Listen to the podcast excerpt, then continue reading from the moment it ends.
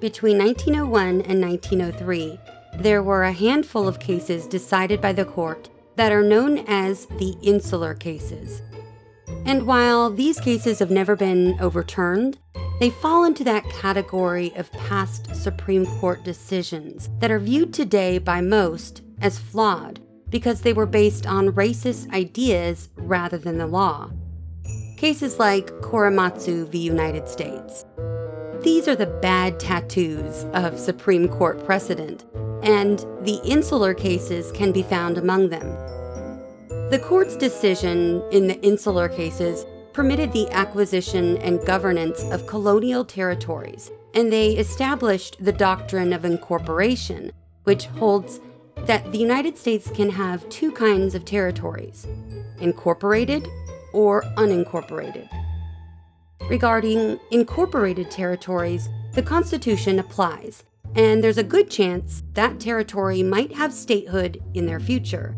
But for unincorporated territories, not so much. For them, the United States Constitution need not apply, whether their residents are considered U.S. citizens or not.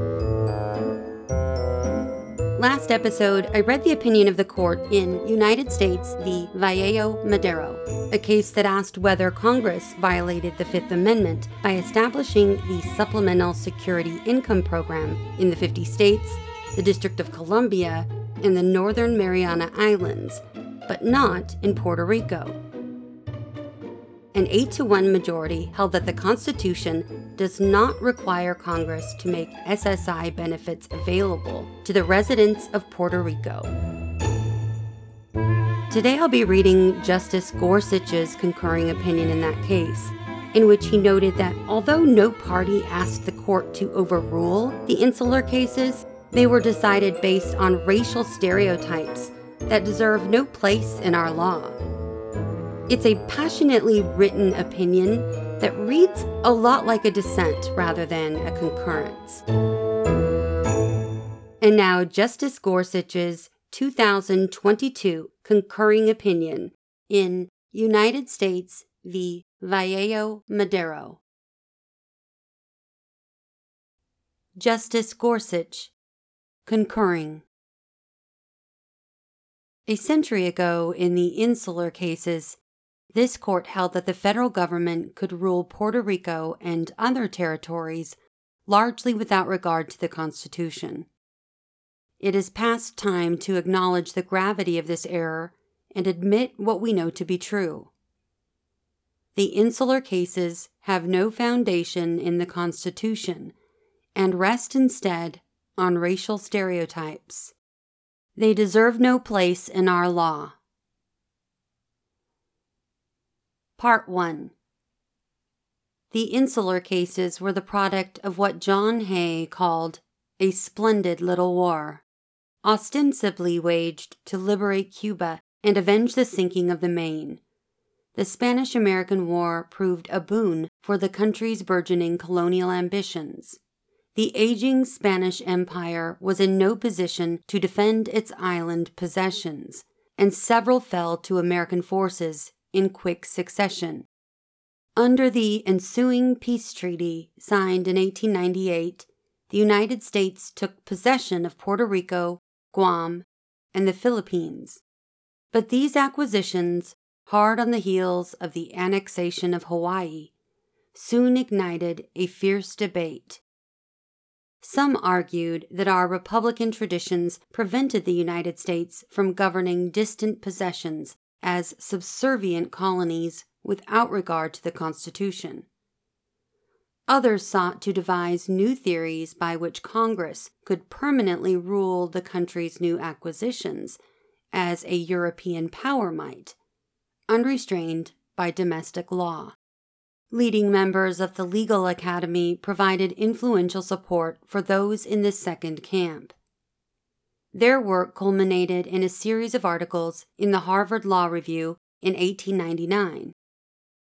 Christopher Langdell argued that the Bill of Rights was so peculiarly English that an immediate and compulsory application of those rights to ancient and thickly settled Spanish colonies would furnish proof of our unfitness to govern dependencies or deal with alien races. James Bradley Thayer contended that there is no lack of power in our nation to govern these islands as colonies, substantially as England might govern them. Abbott Lawrence Lowell submitted that, apart from treaty or legislation, possessions acquired by conquest or cession do not become a part of the United States, and constitutional limitations do not apply. Such rules, he said, are inapplicable except among a people whose social and political evolution has been consonant with our own. The debate over American colonialism made its first appearance in this court in the form of a tax dispute in Downes v. Bidwell, 1901. Pursuant to the Foraker Act, Congress erected a civil government in Puerto Rico and imposed a tax on goods exported to or imported from the new territory. After incurring a $659 35 cent tax bill. An importer challenged the act as inconsistent with the Constitution's Tax Uniformity Clause, which provides that all duties, imposts, and excises shall be uniform throughout the United States. To answer the question whether the act complied with the Constitution, the court resolved that it first had to decide whether the Constitution applied at all in Puerto Rico. Ultimately, a fractured set of opinions emerged. Employing arguments similar to those advanced by Professors Langdell and Thayer, Justice Brown saw things in the starkest terms. Applying the Constitution made sense in contiguous territories inhabited only by people of the same race, or by scattered bodies of native Indians. But it would not do for islands inhabited by alien races, differing from us in religion, customs, laws, methods of taxation, and modes of thought. There, Justice Brown contended, the administration of government and justice, according to Anglo Saxon principles, may for a time be impossible. On his view, the Constitution should reach Puerto Rico only if and when Congress so directed. Justice White offered a different theory that drew on Professor Lowell's thinking. To Justice White, the Constitution's application depended on the situation of the territory and its relations to the United States. In some cases, Congress might express an intention to incorporate a territory into the United States at a future date. In a territory like that, the Constitution must apply fully and immediately. But in other cases, Justice White argued, only fundamental aspects of the Constitution should have force. In his judgment, Puerto Rico fell into this second category and remained foreign to the United States because, unlike territories in the American West, Congress had not done enough to indicate its intention to incorporate the island. Still, it would be a mistake to overstate the gap between the theories advanced by Justice White and Justice Brown. At bottom, both rested on a view about the nation's right to acquire and exploit an unknown island, peopled with an uncivilized race, for commercial and strategic reasons, a right that could not be practically exercised if the result would be to endow full constitutional protections on those absolutely unfit to receive them. In dissent, Chief Justice Fuller expressed astonishment that Congress could keep a territory like a disembodied shade, an intermediate state of ambiguous existence, for an indefinite period. Justice Harlan criticized the court for engrafting upon our Republican institutions a colonial system such as exists under monarchical governments. And Justice Harlan dismissed Justice White's supposed middle ground, which he could find nowhere in the Constitution's terms. Quote, I am constrained to say that this idea of incorporation has some occult meaning which my mind does not apprehend. Unquote. Later decisions blurred the line between Justice Brown's approach and Justice White's even further. Eventually, a majority embraced Justice White's incorporation theory, including its suggestion that certain constitutional protections are fundamental and therefore apply even in far flung, unincorporated possessions. At the same time, it became clear that very few constitutional limits on the power of the federal government could be relied upon in the newly acquired territories, absent a clear congressional statement. Even the right to trial by jury, the court concluded, was not fundamental enough to apply in unincorporated territories like Puerto Rico. It did not matter to the court that by the time it reached the question, Congress had already granted Puerto Ricans U.S. citizenship in the court's estimation, the locality was determinative of the application of the Constitution, not the status of the people who live in it. And on the court's account, Puerto Rico's localities included the compact and ancient communities that had not yet developed the impartial attitude or conscious duty of participation required of citizens by the Anglo Saxon jury trial. Part 2 The flaws in the insular cases are as fundamental as they are shameful. Nothing in the Constitution speaks of incorporated and unincorporated territories. Nothing in it extends to the latter only certain supposedly fundamental constitutional guarantees. Nothing in it authorizes judges to engage in the sordid business of segregating territories and the people who live in them on the basis of race, ethnicity, or religion. The insular cases can claim support in academic work of the period, ugly racial stereotypes, and the theories of social Darwinists. But they have no home in our Constitution or its original understanding. In this country, the federal government derives its powers directly from the sovereign people and is empowered to act only in accordance with the terms of the written constitution the people have approved. Empires and duchies in Europe may have subscribed to the doctrine that people were made for kings, not kings for the people. Monarchical and despotic governments may possess the power to act unrestrained by written constitutions. But our nation's government has no existence except by virtue of the Constitution, and it may not ignore that charter in the territories any more than it may in the states. The insular case's departure from the Constitution's original meaning has never been much of a secret. Even commentators at the time understood that the notion of territorial incorporation was a thoroughly modern invention. The insular cases deviated, too, from this court's prior and long standing understanding of the Constitution. In 1898, the very same year as the Spanish American War, a lopsided majority of this court judged it beyond question that the Constitution's jury trial guarantees reached the territories of the United States.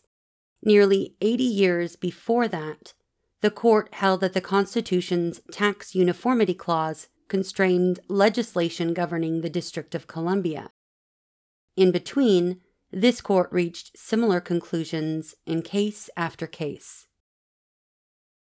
With the passage of time, this court has come to admit discomfort with the insular cases but instead of confronting their errors directly, this court has devised a workaround.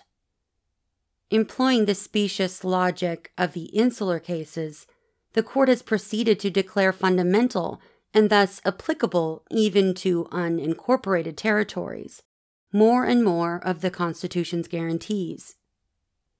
That solution is no solution. It leaves the insular cases on the books. Lower courts continue to feel constrained to apply their terms, and the fictions of the insular cases on which this workaround depends are just that. What provision of the Constitution could any judge rightly declare less than fundamental? On what basis could any judge profess the right to draw distinctions between incorporated and unincorporated territories? Terms nowhere mentioned in the Constitution, and which in the past have turned on bigotry. There are no good answers to these bad questions. This workaround, too, has proven as ineffectual as it is inappropriate. Perhaps this court can continue to drain the insular cases of some of their poison by declaring provision after provision of the Constitution fundamental and thus operative in unincorporated territories. But even 100 years on, that pitiable job remains unfinished.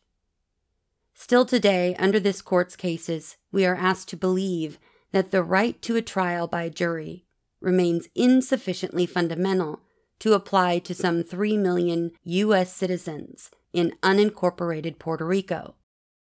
At the same time, the full panoply of constitutional rights apparently applies on the Palmyra Atoll, an uninhabited patch of land in the Pacific Ocean, because it represents our nation's only remaining incorporated territory.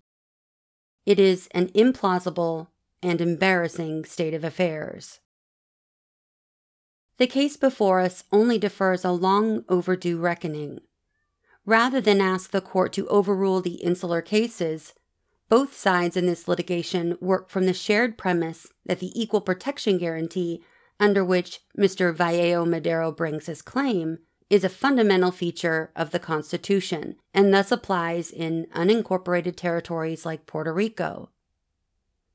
Proceeding on the parties' shared premise the court applies the Constitution and holds that the conduct challenged here does not offend its terms. All that may obviate the necessity of overruling the insular cases today, but it should not obscure what we know to be true about their errors. And in an appropriate case, I hope the court will soon recognize that the Constitution's application should never turn on a governmental concession or the misguided framework of the insular cases.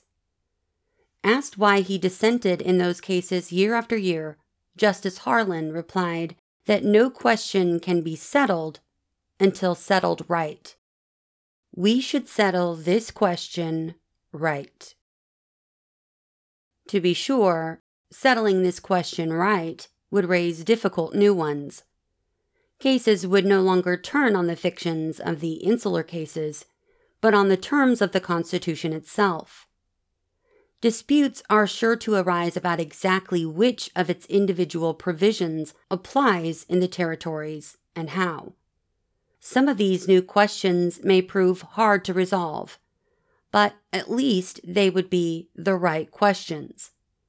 And at least courts would employ legally justified tools to answer them, including not just the Constitution's text and its original understanding, but the nation's historical practices, or at least those uninfected by the insular cases. Nor, in any event, can the difficulty of the task supply an excuse for neglecting it. Because no party asks us to overrule the insular cases to resolve today's dispute, I join the court's opinion but the time has come to recognize that the insular cases rest on a rotten foundation. And I hope the day comes soon when the court squarely overrules them. We should follow Justice Harlan and settle this question right. Our fellow Americans in Puerto Rico deserve no less.